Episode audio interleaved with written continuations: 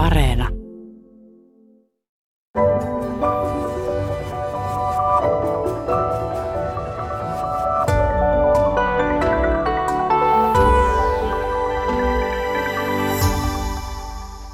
Ja huomenia hyvät kuuntelijat.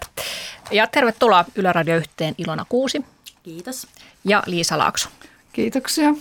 Aloitetaan Afganistanista. Afganistan on ollut Suomen suurin kahdenvälinen kehitysyhteistyökumppani. Ja Ilona Kuusi, sä teet tällä hetkellä väitöskirjaa valtiotieteelliseen tiedekuntaan siitä, että mil, mi, miten paljon ja, ja millaista kehitysapua Suomi on antanut Afganistaniin, niin millaisen summan sä oot saanut nyt laskettua, että kuinka paljon näiden vuosien aikana niin Suomi on ehtinyt laittaa rahaa Afganistaniin? No kokonaisuudessaan mun laskelmien mukaan tällä hetkellä toi summa olisi jotain 940 miljoonaa. Ja tästä sitä ODAa, eli niin kuin Official Development Assistance, mikä on tämä kehitysapu, mistä yleensä puhutaan, niin se olisi noin 385 miljoonaa. Joo, että osa on mennyt kriisihallintaan ja, ja tämmöiseen Joo, humanitaariseen ja sitten tosiaan niin kuin sotilaalliseen on mennyt se noin 329 miljoonaa, Joo. eli melkein sama potti. Millainen homma sulla on ollut tehdä näitä laskelmia? Öö, no se on vielä, tässä, tässä vaiheessa on ollut ihan helppoa sinänsä tuon kokonaissumman niin kuin laskeminen, mutta sitten tosiaan mua kiinnostaa se niin kuin täsmäallokaatio, että mikä, on, mikä osa on mennyt tavallaan tämmöisiin naisiin ja tyttöihin kohdistuviin hankkeisiin ja mitä tavallaan tuloksia niillä on sitten loppupeleissä ollut. Mm. No mitä, minkälaiseen tulokseen oot päässyt tässä laskelmassa, että kuinka paljon tästä näistä sadoista miljoonista on mennyt siihen, mikä Suomi on kuitenkin korostanut, että on meidän top ykkönen, eli naisten ja tyttöjen ää, tukeminen, niin paljonko tästä rahasta on mennyt suoraan heille? No meillä on nyt tässä viimeisen kymmenen vuoden aikana, jos katsotaan, niin kaksi semmoista, mitkä on naisiin ja tyttöihin etenkin keskittynyt, on tämä Mary Stopes Internationalin ää, kautta menevä osuus, mikä on muistaakseni ollut siinä – miljoonaa kahta vuositasolla. Ja sitten tämä YK on päätöslauselman Women, Peace and Security 1325 kautta mennyt osa, mikä on samaa luokkaa. Eli ei se niin, kuin niin isoa ole vuositasolla tuollaisiin jatkuviin naisille suunnattuihin hankkeisiin, vaikka toki sit onkin semmoista niin kuin vaihtelevampaa niin kuin muutaman vuoden hanketta, mitkä on myös naisiin suuntautunut. Mutta. Mm. Avaatko vähän, että mitä nämä on nämä sun mainitsemat tahot, joiden kautta rahaa on annettu? No Mary Stopes International on tämmöinen niin kuin kansainvälinen, he tekee pääasiassa just niin kuin kansainvälinen niin kuin NGO, joka tekee käytännössä niin kuin pääosin just tähän niin kuin synnytyskuolevaisuuteen ja tällaisiin niin kuin reproductive health-asioihin niin kuin liittyen siellä. Ja sitten joo, tämä, perhesuunnittelupalveluja. Joo, joo, kyllä. Tämmöistä, että heillä on siellä tavallaan niin kuin toimintaa siinä. Ja sitten toki tuon Woman Peace, peace and security-agendan kautta menevästä, niin siinä on sitten mennyt vähän laajemmin kaikkeen niin kuin koulutukseen ja naisten aseman kohentamiseen. Ja toki toi Maailmanpankin niin kuin Afghanistan Reconstruction Trust Fund, minkä kautta myöskin annetaan apua, niin sielläkin on ollut kuitenkin tämmöisiä niin kuin naisille suunnattuja tai niin kuin koulutukseen etenkin liittyviä, joista on sitten osa mennyt toki niin kuin naisille. Mm. Ja Suomi on varmaan ollut mukana myös Unescon näissä lukutaitohankkeissa, Joo. jotka sitten tietysti on osaltaan myös auttaneet tyttöjä ja on, on todettukin, että lukutaito Afganistanissa on, on näiden vuosien aikana parantunut, että että 1980-luvulla ainoastaan 11 prosenttia 15-24-vuotiaista nuorista naisista osasi lukea, mutta nyt tuo on puolet, puolet heistä suunnilleen ei se vielä kehuttava prosentti ole, mutta on siinä parannusta. Mutta ö, miten sä Ilona Kuusi arvioit, että miksi Suomen kehitysyhteistyörahoista sitten kuitenkin aika pieni osuus on loppujen lopuksi mennyt sinne, millä tätä kehitysapua on kuitenkin markkinoitu? Niin no, mun oman, oman näkökulmani mukaan me ehkä lähdettiin vähän niin kuin silloin 2011 sinne Afganistaniin samalla kulmalla kuin nämä jenkit niin kuin jotka sinänsä niin kuin oikeutti heidän sinne Afganistaniin menoaan tällä niin kuin just naisten ja lasten oikeuksien kohentamisella maassa.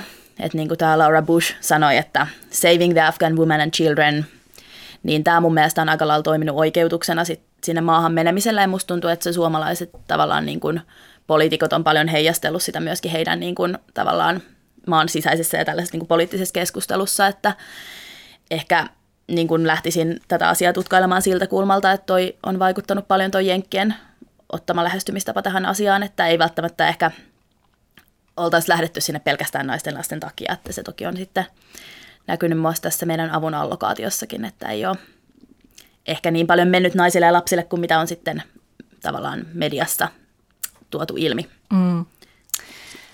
Liisa Laakso Pohjoismaisesta Afrikka-instituutista. Sä oot meistä ainoa, joka on itse asiassa käynyt Afganistanissa. Tosin siitä on kymmenen vuotta. Olit mukana kehityspoliittisen toimikunnan kanssa siellä. Öö, no voi ajatella ehkä, että Afganistanin kaltaisessa maassa kymmenessä vuodessa ei, ei tapahdu mitään huikeita öö, edistyksiä, mutta millaisia havaintoja sä teit silloin tuosta maasta sen suhteen, että miten siellä ylipäätään oli mahdollista toteuttaa kehitysyhteistyöprojekteja? No me silloin 2009, 2011 tosiaan niin, niin vierailtiin esimerkiksi tässä Mary Stops klinikoilla, jotka oli naisten lisääntymisterveysklinikoita. Ja kyllä se toiminta siellä selvästi oli tämmöistä ruohonjuuri toimintaa. Keskusteltiin äitien kanssa, jotka usein oli siellä anoppiensa. Anopit oli siellä nuorten äitien mukana. Että, ja, ja nämä klinikat oli aika pieniä kaupungin osissa ja sitten kun ne oli niin kuin Kabulin keskustan ulkopuolella, niin ne oli myös sellaisia alueita, joissa oli vähän helpompi liikkua, että pääsi niin kuin tekemisiin paikallisen väestön kanssa. Ja se jo sinänsä on hyvä merkki kehitysyhteistyöstä. Mutta että kyllähän se Kabul jo kymmenen vuotta sitten, ja tilanne ei varmaankaan ole siitä muuttunut, niin kyllä se oli siis niin kuin masentava kaupunki näiden turvajärjestelyiden takia. Vierailtiin myös esimerkiksi yliopistossa, niin oli e, niin kuin mahdotonta liikkua siellä vapaasti, että panssaroiduissa autoissa piti kulkea – ja sen korruption näki jo silloin siinä, että, että kaupungissa oli niin kuin valtavia omakotitaloja, palatsimaisia omakotitaloja valtavine turvajärjestelyineen ja kaikki se raha siihen on tullut länsimailta. Että ne yritykset, jotka tästä pitkästä Afganistan operaatiosta on erityisesti hyötyneet, niin on olleet erilaiset turvaorganisaatiot.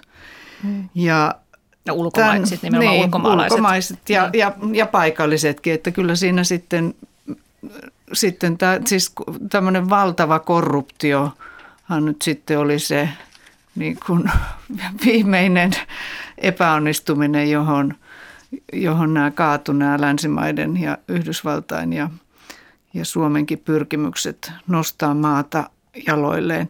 Ja valitettavasti kehitysyhteistyövaroilla on osuutensa siinä korruptiossa, että, että toisin kuin nämä tämmöiset ruohonjuuritason kehitysyhteistyöhankkeet, niin kuin Maristops, niin, niin paljon kehitysyhteistyötä johdettiin Dohasta, ihan niin kuin Afganistanin ulkopuolelta. Ja kriisinhallinta työssä mukana ollut ollut henkilöstö teki töitä sellaisilla työehdoilla, että, että lomilla pääsi aina varmasti pois Afganistanista jonnekin Persianlahden maiden alueelle. Että, että tämä tämmöinen tuloksekkaan kehitysyhteistyön edellyttämä vuorovaikutus ja paikallinen tuntemus, paikallisen tason tukeminen, niin se oli kyllä kymmenen vuotta sitten jo – äärimmäisen vaikeita Afganistanin olosuhteissa. No mitä tästä arvioitte siitä, että miksi Suomi ylipäätään on valinnut Afganistanin suorastaan ykköskohteekseen kehitysyhteistyössä? No Somalia on ilmeisesti ykkönen noin rahallisesti, mutta, mutta Afganistan on tosiaan ollut Suomen suurin kahdenvälinen kehitysyhteistyökumppani, kun siellä on ö, nähty ja melkein alusta asti se, että korruptio on aivan läpitunkevaa – ja myöskin tuo turvallisuustilanne, että on ollut käytännössä mahdoton edes mennä sinne paikan päälle tekemään niitä projekteja. Miksei sitä ole kukaan vuosien mittaan sanonut, että hei tässä ei ole mitään järkeä, nyt tämä pitää lopettaa? No, kyllä tämmöisiä äänenpainoja varmasti on ollut vuosien varrella, mutta tämä on ollut kokonaisvaltainen ulkopoliittinen harkinta ja onhan se aivan selvää, että tässä on tämä turvallisuuspoliittinen ja niin kuin puolustusvoimien niin kuin rauhanturvatoiminta ollut se ykkösprioriteetti. Kehitysyhteistyöllä on lähdetty sitten tukemaan tätä isompaa tavoitetta. Ja yksi tavoite on selkeästi ollut se, että Suomi on halunnut olla mukana siinä länsimaiden liittoumassa, joka, jolla oli pyrkimyksenä demokratisoida, liberalisoida Afganistania ja sitten siinä on tietysti ollut tämä terrorismin vastainen taistelu. Mm. Mutta minä uskaltaisin sanoa, että kyllä hyvin on tiedetty se, että näitä kehitysyhteistyövaroja varmasti olisi tuloksekkaammin voitu sijoittaa maihin, jotka – on olleet vakaita, siis köyhiä maita, mutta vakaita. Että kyllä näissä konfliktiolosuhteissa kehitysyhteistyön tekeminen sisältää aina valtavia riskejä. Mm. Ei se tietenkään tarkoita sitä, etteikö, se, etteikö sekin olisi hyödyllistä ja tärkeää, mutta että ehkä etupäässä nyt tämmöinen humanitaarinen työ olisi se oikea väline, joilla konflikti konfliktien ää, tota, rasittamiin yhteiskuntiin kannattaisi tehdä mm. interventioita. Tämä tapaus Afganistan vaan tuntuu maalikosta tosi kummalliselta, että ensin on jääräpäisesti sinne syydetty rahaa näistä mittavista ongelmista huolimatta ja sitten yhtäkkiä vaan sieltä kerralla kaikki häipyy. Ja eikö kaiken lisäksi ole Ilona Kuusi vielä niin, että meni pitkään, että tämä kehitysyhteistyöraha, mitä Afganistanin annettiin, niin se oli täysin ilman mitään ehtoja. Et sitä vaan annettiin ja sitten ei ole kulunut kauhean pitkä aikaa, kun vasta sitten alettiin Joo. määritellä ehtoja sille avulle. Kyllä se tota, niin, avun ehdollistaminen oli paikallisten poliitikkojen ja niin kuin valtaa pitävien niin kuin vastustuksessa pidemmän aikaa, että itse näkisin tosi isona ongelmana myöskin siellä niin kuin just tämän paikallistason avun toteutuksen, että miten, miten se on siellä niin kuin implementoitu, nämä meidän kehitysapupolitiikat, niin se on ollut kyllä iso, iso ongelma. Mm.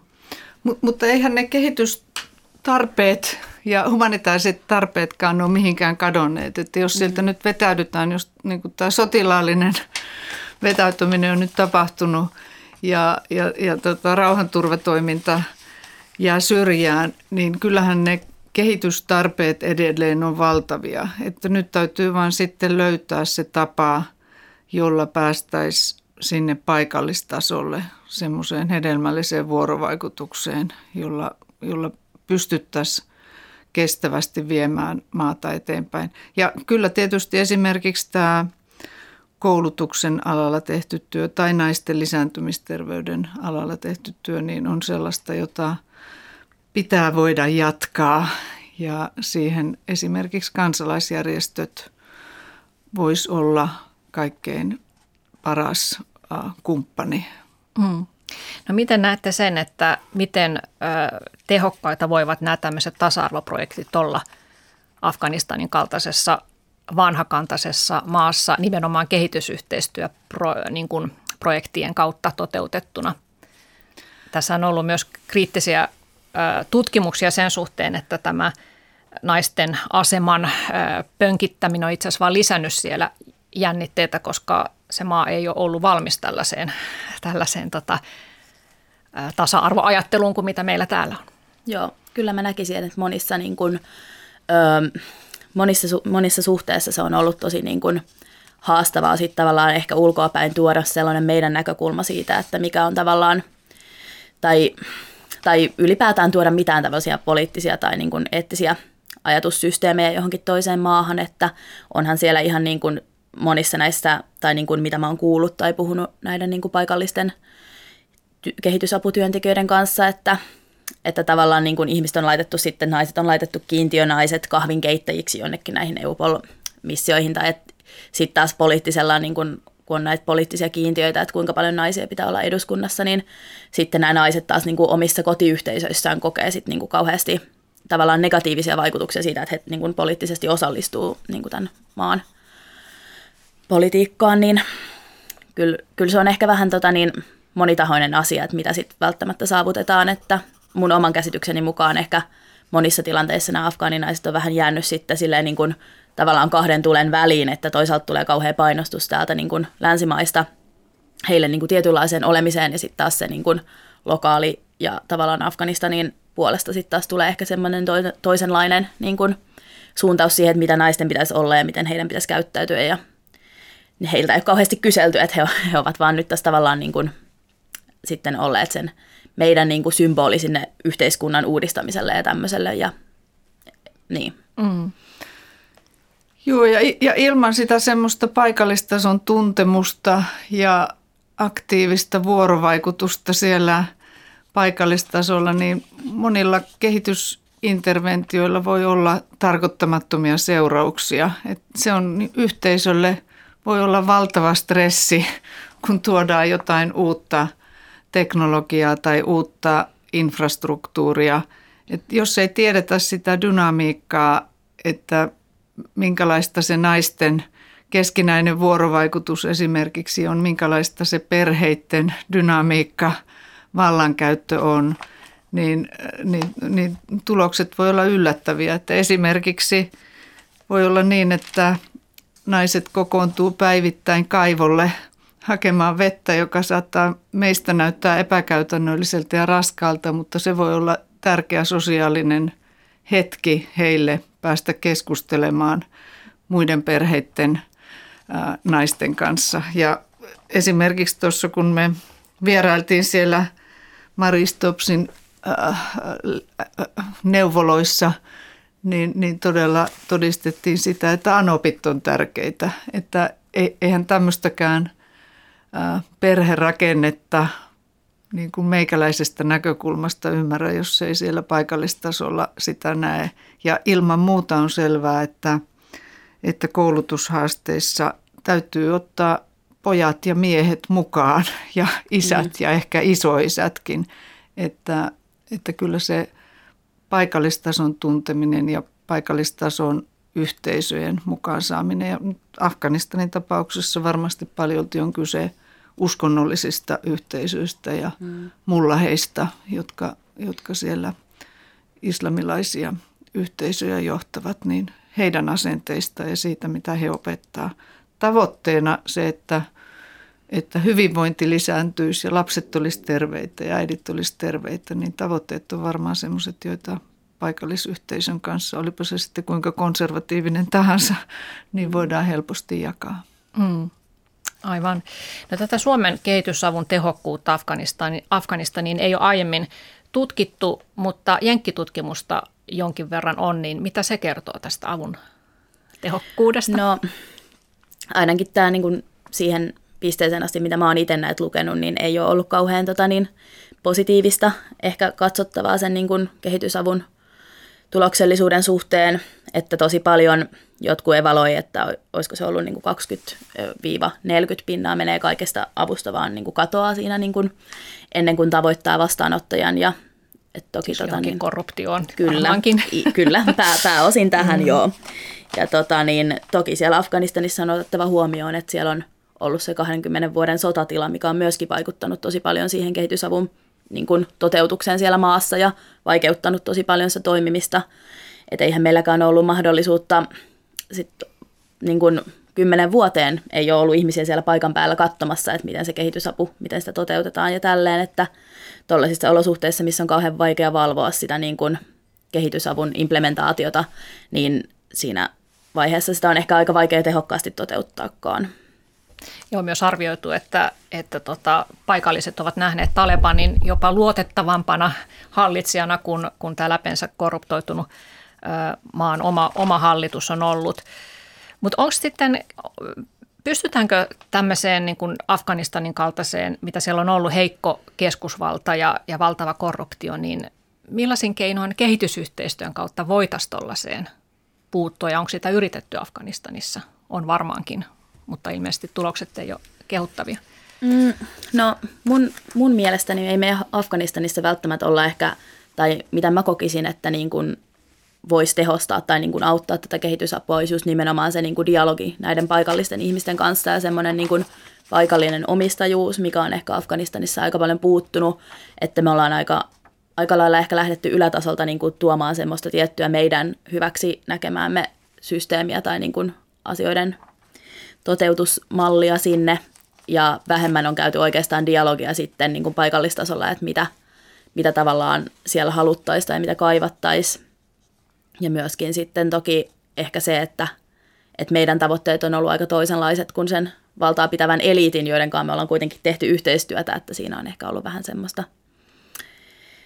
sinänsä ongelmia siinäkin suhteessa, että mikäli hallitus ei ole sitoutunut näihin samoihin niin kuin ajattelumalleihin ja eivät tavallaan halua samoja lopputuloksia sieltä, niin kuin vaikka just naisten oikeuksien suhteen tai tällaisen suhteen, niin se on sitten aika vaikea tehdä yhteistyötä. Mm.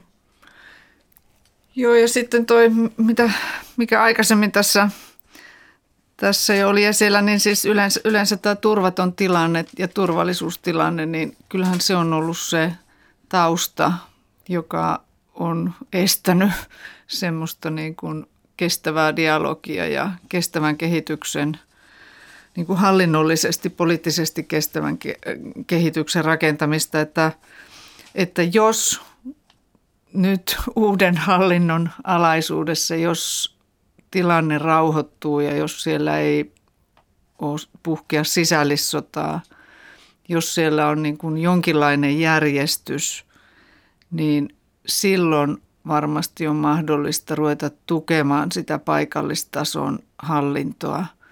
Ja kyllä koulutus on se väline, se on pitkä tie, vie vuosia, ellei kymmeniä vuosia, mutta kyllä väestön kouluttaminen on se tapa, jolla ihmiset saa tietoa – hallinnosta, poliittisesta päätöksenteosta, omista oikeuksista ja pystyy myös puolustamaan niitä. Että tie on pitkä, mutta kyllä tämmöisen inhimillisen pääoman rakentaminen on se ainoa vahva tie. Mutta niin kauan kuin maa on konfliktissa, niin ihmiset tietysti pelkää mm. ja silloin se vaikuttaa myös siihen käyttäytymiseen, että, että sen sijaan, että – etsittäisiin ratkaisuja, jotka vois eteenpäin, jotka veisi eteenpäin ja rakentaisi hyvinvointia, niin, niin äh, ihmiset, yksilöt, perheet joutuu selviytymään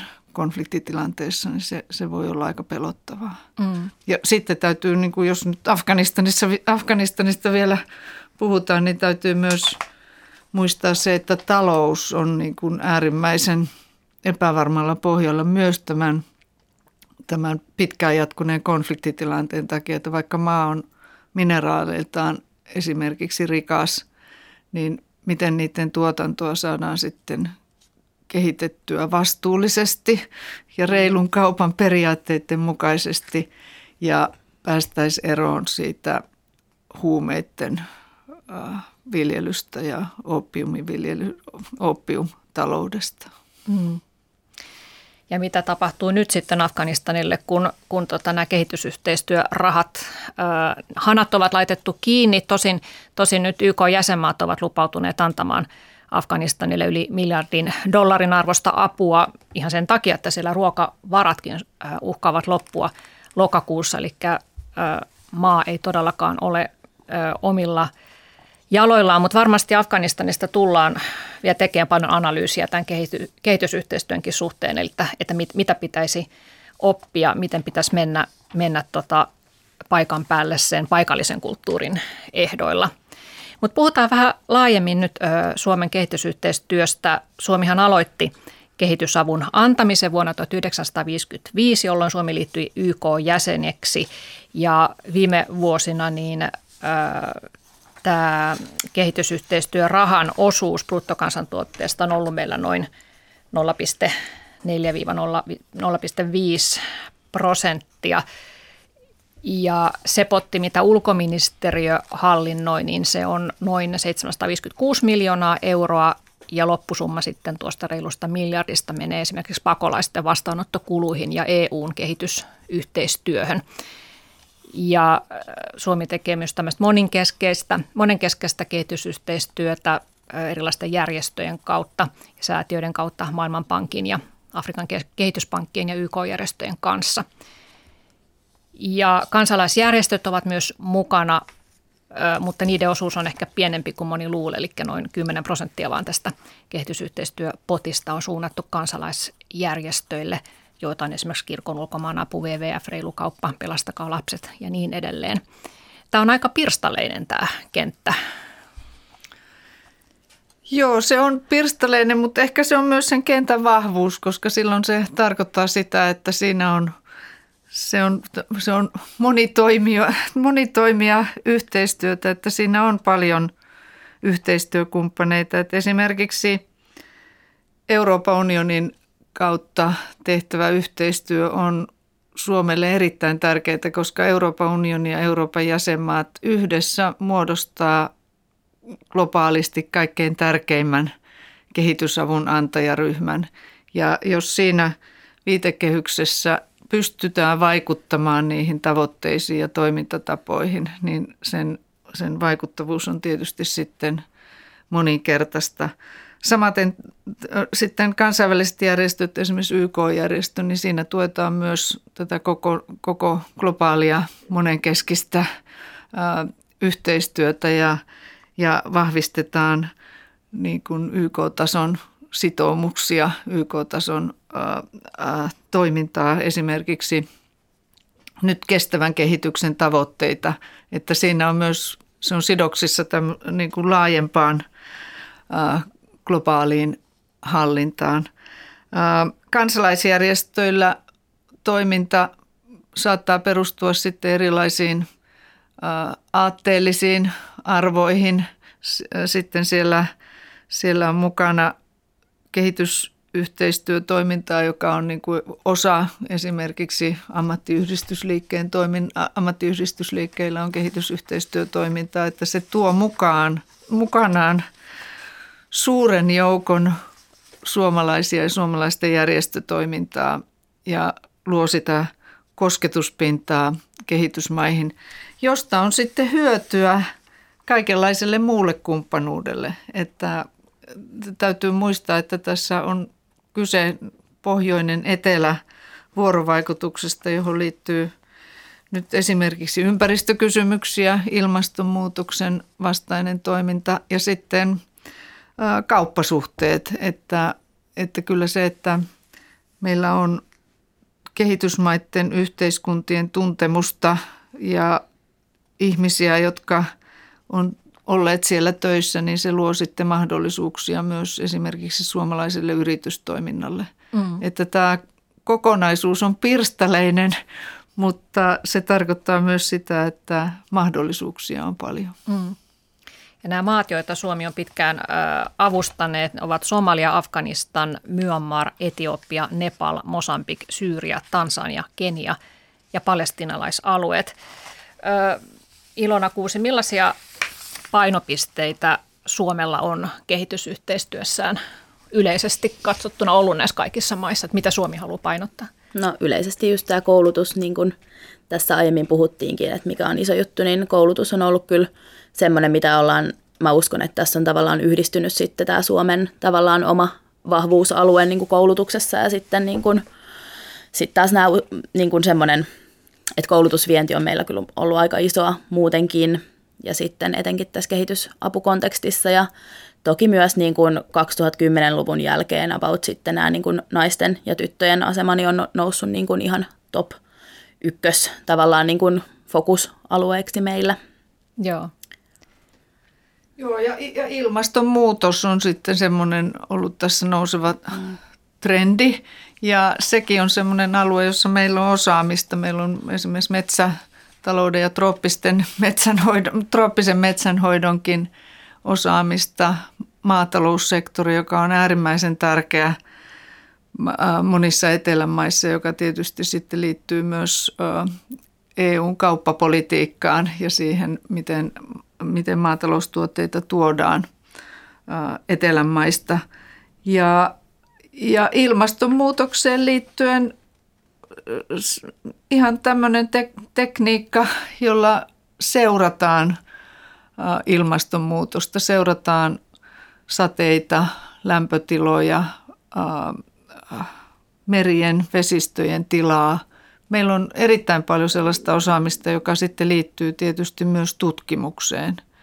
Että kyllä tämmöinen suomalaisen osaamisen hyödyttäminen kehitysyhteistyössä toivon mukaan tulee yhä tärkeämpään rooliin. Ja siihen liittyy myös koulutus, että kyse ei ole ainoastaan peruskoulutuksesta, vaan, vaan myös mukaan pitää ottaa korkeakoulutus ja semmoisen niin kuin tutkimuskapasiteetin kehittäminen myös kehitysmaissa, että ei, ei, ei voida lähteä, jos kestävällä pohjalla lähdetään esimerkiksi ilmastonmuutosta hillitsemään, niin meillä täytyy olla semmoista tutkimuskapasiteettia ja osaamista myös etelässä. Ei kaikkea tietoa voida täältä viedä sinne ja sitten olettaa, että sitä sovelletaan vaan. Mm. Jälleen kerran sen paikallisen Kyllä. yhteistyön kautta. Ja tuosta koulutuksen painottamisesta vielä, niin, niin pelkästään tietysti se ei ole pointtina, että saadaan mahdollisimman monta lasta kouluun, vaan myös se, että, että tarkasteltaisiin sitä opetuksen laatua, että monessa kehitysmaassa tilanne on se, että se opetuksen laatu on niin huonoa, että lapset eivät edes opi siellä lukemaan, tai sitten, että, että lapset tippuu sieltä koulusta erinäisistä syistä, että heitä ei tueta sen mm. koulun loppuun saattamiseen. Tässä Suomi on ollut esimerkiksi Etiopiassa pyrkinyt vaikuttamaan Joo. ja myös sitten siihen, että se koulutus olisi alueellisesti tasa-arvosta.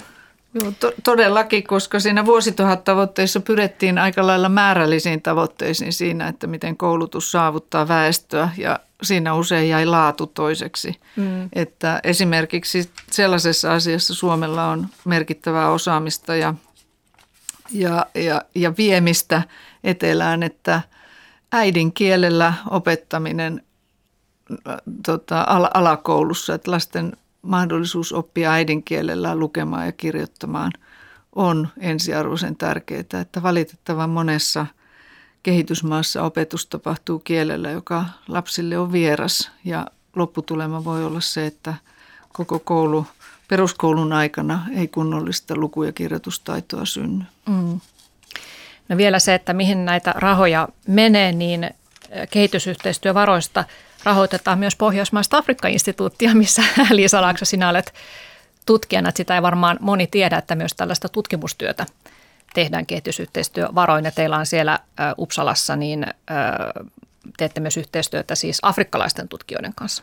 Kyllä, me Pohjoismainen Afrikka-instituutti on ollut olemassa vuodesta 1962 asti, eli, eli tota, lähes, äh, lähes 60 vuotta. Ja siitä lähtien, kun Suomi aloitti yhdessä muiden Pohjoismaiden kanssa kehitysyhteistyön Tansaniasta. Tansania on edelleen, edelleen myös Suomen kehitysyhteistyökumppani. Ja esimerkiksi tämän instituutin tarkoitus on palvella afrikkalaisia tutkijoita ja afrikkalaista korkeakoulutusta, mutta myös suomalaisia tutkijoita hyvällä kirjastolla ja esimerkiksi suomalaisia tiedotusvälineitä ja sitten myös – uutisointia ja, tuoda ajankohtaista tietoa Afrikan kehityksestä. Suomihan rahoittaa myös Vaideria, joka on YK, YK yliopiston, joka on tutkimus, tutkimusinstituutti, siis YK-yliopiston alainen kehitystalouteen keskittyvä tutkimusinstituutti. Ja sitten Suomi on, kehitysyhteistyövaroja on on ohjattu myös Suomen Akatemian kautta kehitystutkimukseen. Ja siellä on kyllä todella mielenkiintoisia hankkeita esimerkiksi maankäyttöön liittyen, ilmastonmuutokseen liittyen, naisten oikeuksiin liittyen. Että kyllä näitä instrumentteja on ja tarpeita mm, on. Kyllä. Kehitysyhteistyöpolitiikka on muuten tänään esillä eduskunnassa, kun siellä on käsittelyssä kehityspolitiikan ylivaalikautinen selonteko, eli pyritään siihen, että nämä tavoitteet olisi vähän pitkäjänteisempiä niin, että jokainen hallitus sitten teki sana uudet, uudet tavoitteet. Katsotaan, miten eduskunta siitä sitten tänään päättää. Täällä on tänään siis vieraina vanhempi tutkija Liisa Laakso Pohjoismaisesta Afrikka-instituutista ja väitöskirjatutkija Ilona Kuusi Helsingin yliopistosta. Hän tutkii Suomen antamaa kehitysapua Afganistaniin. Öö, niin, vuosikymmeniä kehitysyhteistyötä on tehty, pohjoisesta on virrannut rahaa sinne etelään, mutta tilanne on edelleen se, että äärimmäisessä köyhyydessä elää 783 miljoonaa ihmistä.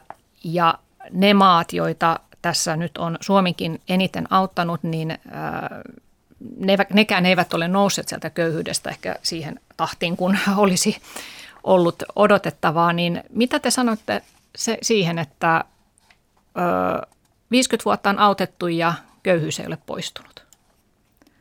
No ei, ei se nyt ihan pidä paikkaansa, että kyllä elämä on muuttunut paremmaksi. Että kyllä koulutustaso on kasvanut, elinajan odote on kasvanut, tyttöjen koulutus on, on, on, on kasvanut. Että kyllä elämä Afrikassa esimerkiksi on parempaa nyt kuin 60 vuotta sitten tai 50 tai 40 vuotta sitten.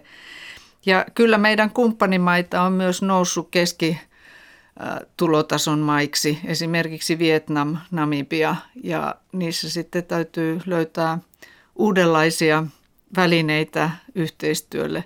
Tietysti myös maissa, jotka nousee keskitulon, keskitulon tulokategoriaan, niin niissäkin edelleen on paljon köyhyyttä, suuria maita, se, esimerkiksi joku Brasilia tai Intia tai Indonesia, jotka nyt ei ole meillä varsinaisia partnerika, siis varsinaisia kehitysyhteistyö kumppanimaita, mutta joissa kansalaisjärjestöt esimerkiksi työskentelee, että, että ei köyhyys ole mihinkään maailmasta hävinnyt, mutta kyllä ollaan myös menty eteenpäin.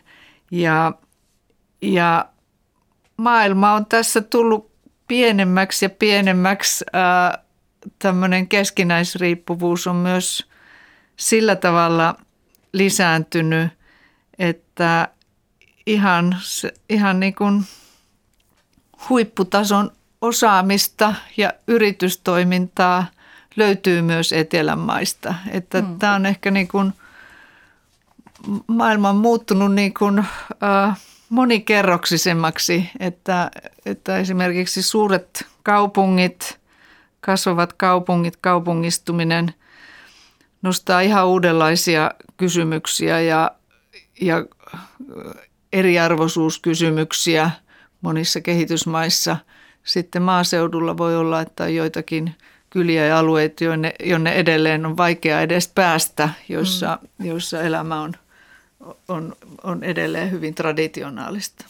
Joo, mä kanssa ihan, tai tavallaan samaa teemaa haluaisin painottaa, että kyllähän niin kuin – on ollut onnistumisia Afganistanissakin, että vaikka sinne on toki mielestäni ehkä suhteettoman paljon annettu kehitysapua tai niin kuin tulokset eivät ehkä vastaa sitä kaikkea, niin kuin, mitä ollaan globaalisti sinne Afganistaniin annettu, mutta etenkin just mun mielestä tämä Mary Stopes International on tehnyt tosi hyvää työtä siellä Afganistanissa ja sitten just tämä niin kuin imeväiskuolleisuus ja kaikki tämmöinen, että onhan siinä tapahtunut niin kuin mun mielestä huomattavia edistysaskeleita ja sitten mun mielestä ihan se niin kuin fakta, että on ollut tavallaan koulutusmahdollisuus, on ollut niin kuin, jo, jotkut naiset ovat saaneet sen mahdollisuuden, että he ovat päässeet kouluun tai tytöt ja tälleen, että siellä on nyt kuitenkin tämmöinen yksi sukupolvi, joka on sinänsä kouluttautunut ainakin johonkin pisteeseen asti, niin sekin on mun mielestä niin kuin iso edistysaskel sit siihen ehkä, mitä niin kuin on ollut.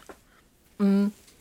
Mä vielä haluaisin palata tähän korruptioon. Öö, siinä mielessä, että se varmaan on yksi, semmoinen, yksi niistä juurisyistä, miksi maat eivät kehity siihen tahtiin, kun voisi toivoa. Että mä luin tota Rauli Virtasen kirjan, jossa hän kävi läpi suomalaista kehitysyhteistyötä ja sen historiaa. Ja siinä, siinä eräs Kepan työntekijä kauhisteli, että miten hän ensi kerran, kun meni Sambiaan, niin ajatteli, että ei, ei hyvänen aika, että miten täällä ikinä voi mikään suora budjettituki mennä – mennä perille, kun se korruptio tuli räikeästi silmille samalla lailla niin kuin Liisa sanoi, että siellä Afganistanissa, että presidentti siellä ajeli autokolonnassa ja yksityiskoneet pörräsi ilmassa ja kansa oli rutiköyhää ja en tiedä kuinka paljon tilanne tuosta, tuosta sitten on vuosikymmenen aikana kehittynyt. Siis se, että monessa Afrikan maassa niin se valta, valtaeliitti vähät välittää kansasta – ja se on niin kuin se su, juurisyy sille eriarvoisuudelle, niin pystytäänkö kehitysavun kautta tätä valtaeliitin itsekkyyttä kumoamaan? että pitäisi jotenkin saada sitä kansaa itseensä voimaantumaan ja yhdistymään ja, ja liikehtimään niin, että, että tota, tämä kehityksen jarru saataisiin sieltä pois? No, no kyllä siis kehitysavussakin on välineitä, että yksi on tämä avun ehdollistaminen, joka edellyttää sitten sitä, että kehitysavun antajat yhteistuumin kiinnittää huomiota tähän rahan väärinkäytöksiin ja vetää sitä pois silloin tahoilta tai hallitukselta, jos havaitaan korruptiota. Mm. Ja sitten toinen on se, että tuetaan, annetaan tukea semmoiselle oikeusvaltiokapasiteetille, joka esimerkiksi pystyy verottamaan yrityksiä ja jo, jolla pystytään esimerkiksi säällisiä työoloja varmistamaan ja, ja pankkitoiminnan edellytyksiä varmistamaan. Että kyllä tälläkin tavalla keskinäisriippuvuus tarkoittaa sitä, että – jos ei korruptiota saada kuriin, niin ne laittomat rahavirrat etelästä pohjoiseen jatkuu äh, valtavina, että kyllä näistä maista, joissa, jotka on korruption riivaamia, niin ni, niiden maiden äh, äh, luonnonvaroista ja varallisuudesta suurin osa saattaa valua laittomia rahavirtoja pitkin mm. ulos. Ja Mutta... osa siitä tulee erilaisten mutkikkaiden kauppasuhteiden kautta myös meidän elintasomme tueksi. Että jos ei siellä ole suomalaisia firmoja toimimassa, niin siellä on sitten jotain muita firmoja. Ja, ja lopulta se, se tota, ää, laittomasti maasta, ää, maasta kulkeutuneet mineraalit esimerkiksi saattaa löytää meidän kännyköihimme. Niin, kyllä. Jo puhutaan ihan kohta tuosta pääoman valumisesta muutama sana lisää, mutta vielä tästä demokratian viemisestä, niin kun monen kehitysyhteistyöprojektin idea on nimenomaan, että nyt me viedään demokratiaa tähän maahan, kun siellä sitä ei ole, niin onko siitä, mit, mitä hyötyä siitä on, jos siinä maassa ei tosiaan ole koulutettua väestöä, siellä ei ole toimivaa oikeuslaitosta, siellä ei ole toimivaa poliisia, siellä ei ole vapaata mediaa – siellä ei verotusjärjestelmä toimi, kansalaiset eivät luota omaan hallituksensa, niin, niin jos sinne sitten mennään länsimaisin ideoin viemään demokratiaa, että nyt teidän pitäisi tehdä näin, niin pönkitetäänkö siinä vaan sitten jotakin näennäisrakenteita? No, ei, ei sinne pidä lähteä viemään länsimaista järjestystä, jos ei siellä ole sitä tarvetta ja halua kehittää. Että kyllähän tämä niin, demokratisoitumistuki on ollut niiden, niiden tahojen tukea, jotka on taistelleet demokraattisempien oikeuksien puolesta. Että esimerkiksi monissa Afrikan maissa on ollut, ollut, ollut kasvavien kuluttajahintojen myötä mobilisaatiota, on ollut mobilisaatiota hallitsevaa puoluetta vastaan – on ollut naisliikkeitä, ammattiyhdistysliikkeet on järjestäytyneet. Kyllä sen täytyy tämmöisen niin kuin paikallistasolta nousevan demokratisoitumisliikkeen varaan perustua sen tuen.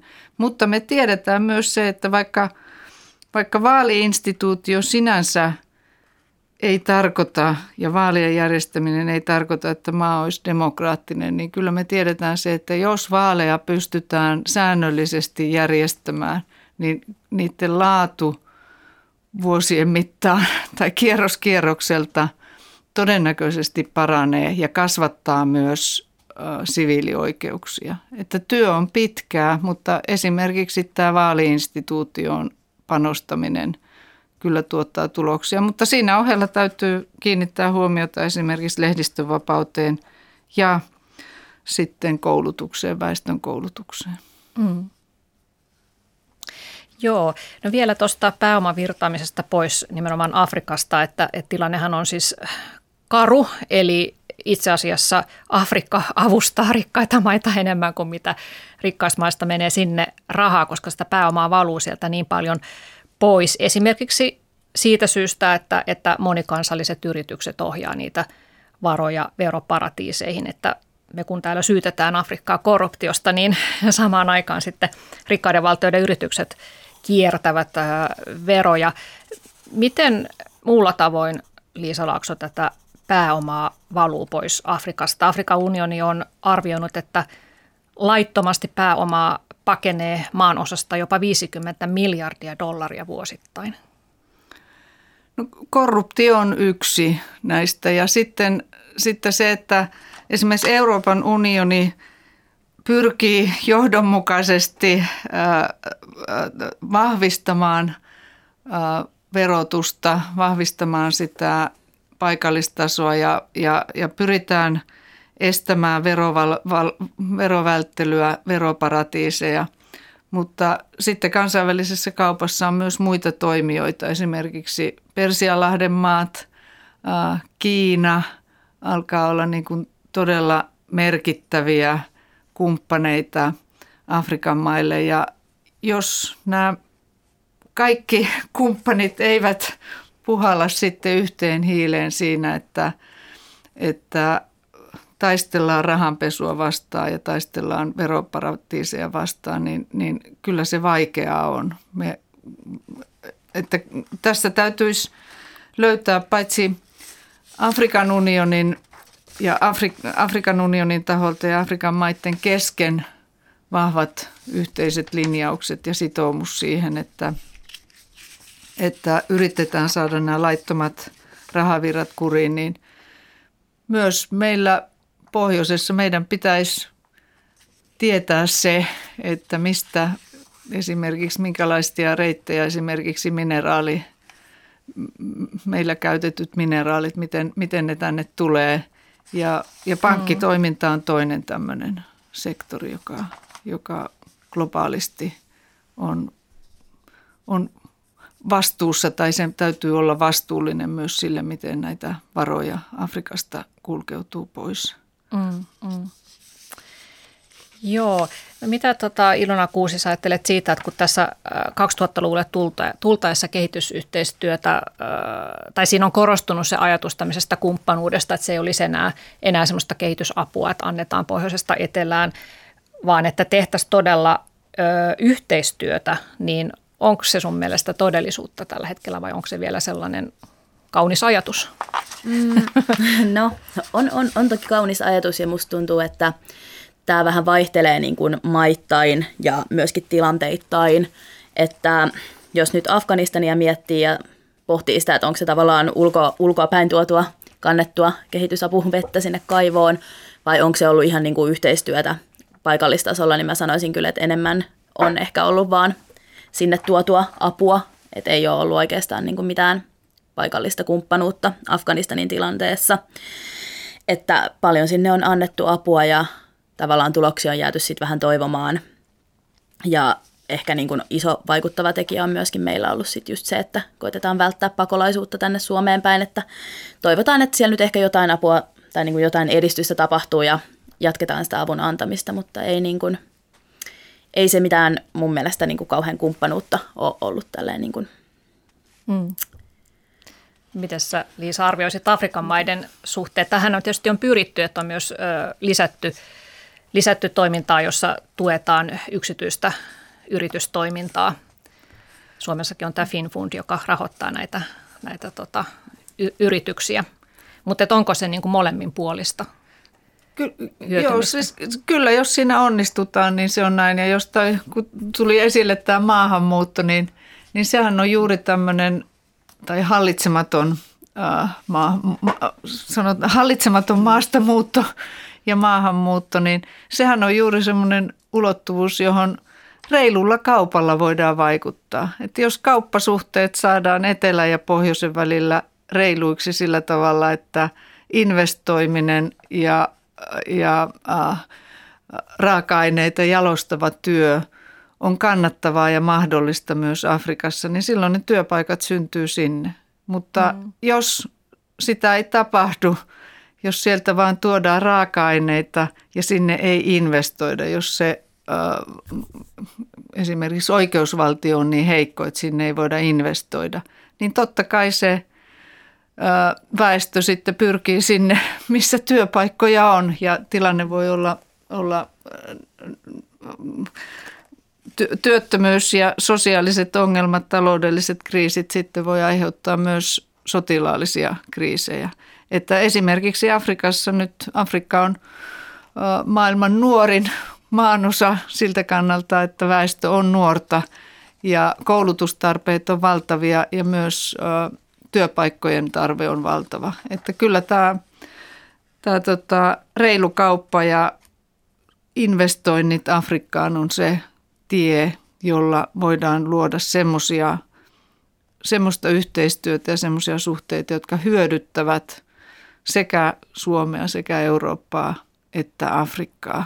Ja siinä FinFundin kaltaiset äh, välineet on tärkeitä ja niillä, niillä voidaan saada paljon aikaiseksi. Et ehkä tässä Suomellahan on uusi Afrikka-strategiakin, niin ehkä siinäkin ensimmäisenä tulee mieleen, että Afrikka tämän valtavan väestönsä ja kasvavan väestönsä takia on niin kuin mahtava markkina-alue Suomelle, mutta täytyy miettiä myös se, että jos se on meille markkina-alue, niin meidän täytyy myös tuoda sieltä jalostettuja tuotteita ja meidän täytyy myös, suomalaisten firmojen täytyy myös investoida Afrikkaan. Mm. Jos vielä muutama sana tästä perinteisestä kehitysyhteistyöstä, työstä, jota edelleen on suurin osa tätä yritystoiminnan tukeminenhan on edelleen aika pientä, että edelleen on paljon sitä perinteistä esimerkiksi kansalaisjärjestöjen tekemää työtä, niin mitä mieltä olette siitä, että esimerkiksi Frank, Frank Johansson on kirjoittanut hyvän, tekemiset, hyvän tekemisen markkinat kirjassaan, että että no ensinnäkin, että tästä avustamisesta on tullut bisnestä ja nämä järjestöt kilpailee myös keskenään, mutta sitten se, että, että nämä järjestöt ikään kuin hyväksyy sen, että, että tämmöinen uusliberalistinen järjestelmä tuottaa tätä eriarvoisuutta ja niiden, ne järjestöt tarvitsevat tältä systeemiltä rahoitusta ollakseen olemassa, eli ne eivät, eivät suhtaudu kriittisesti siihen juurisyyhyn, minkä, mistä syystä he itsekin ovat siis olemassa.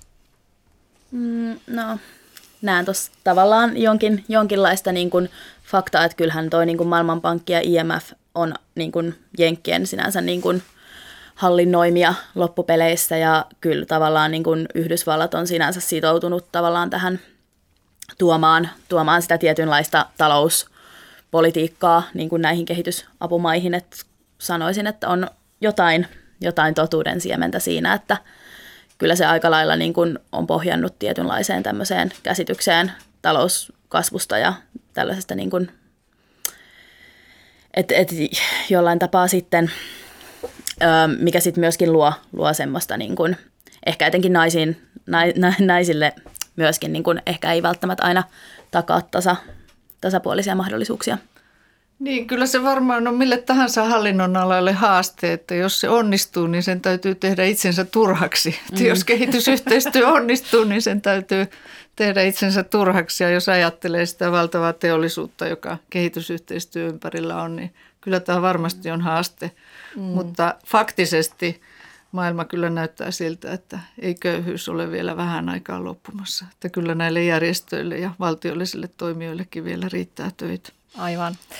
Kiitoksia Liisa Laakso ja Ilona Kuusi keskustelusta ja, ja tosiaankin se, että tuemme köyhimpiä maita, niin sehän edesauttaa maailman vakautta. Se on varmaan ihan, ihan fakta.